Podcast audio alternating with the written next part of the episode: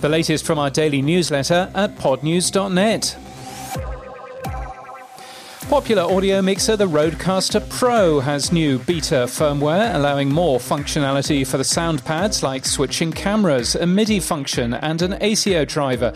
You can grab it from their website now. The company warns you to not use it for critical projects quite yet, though uncritical projects are probably fine. Patreon has raised $155 million in a new funding round. The funding values the company at $4 billion. It's emerged that Twitter thought about buying Clubhouse for that. Yes, $4 billion. And Facebook is testing Hotline, a Clubhouse like service. The student podcast contest from the New York Times is open for entries from today. You've until May the 18th.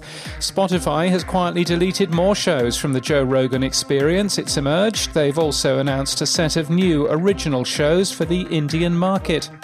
A service called the Podcasting Playbook has launched a dashboard for your podcasting workflow.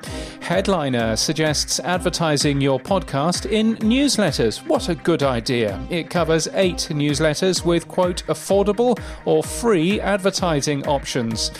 The IAB has released its annual ad revenue report for 2020. Digital ad revenue grew by 12.2% in the year. The report is only available for IAB members and a good place for data about audio. The Westwood One Insights blog is now available as a newsletter. You can sign up from a link in our show notes and our newsletter today.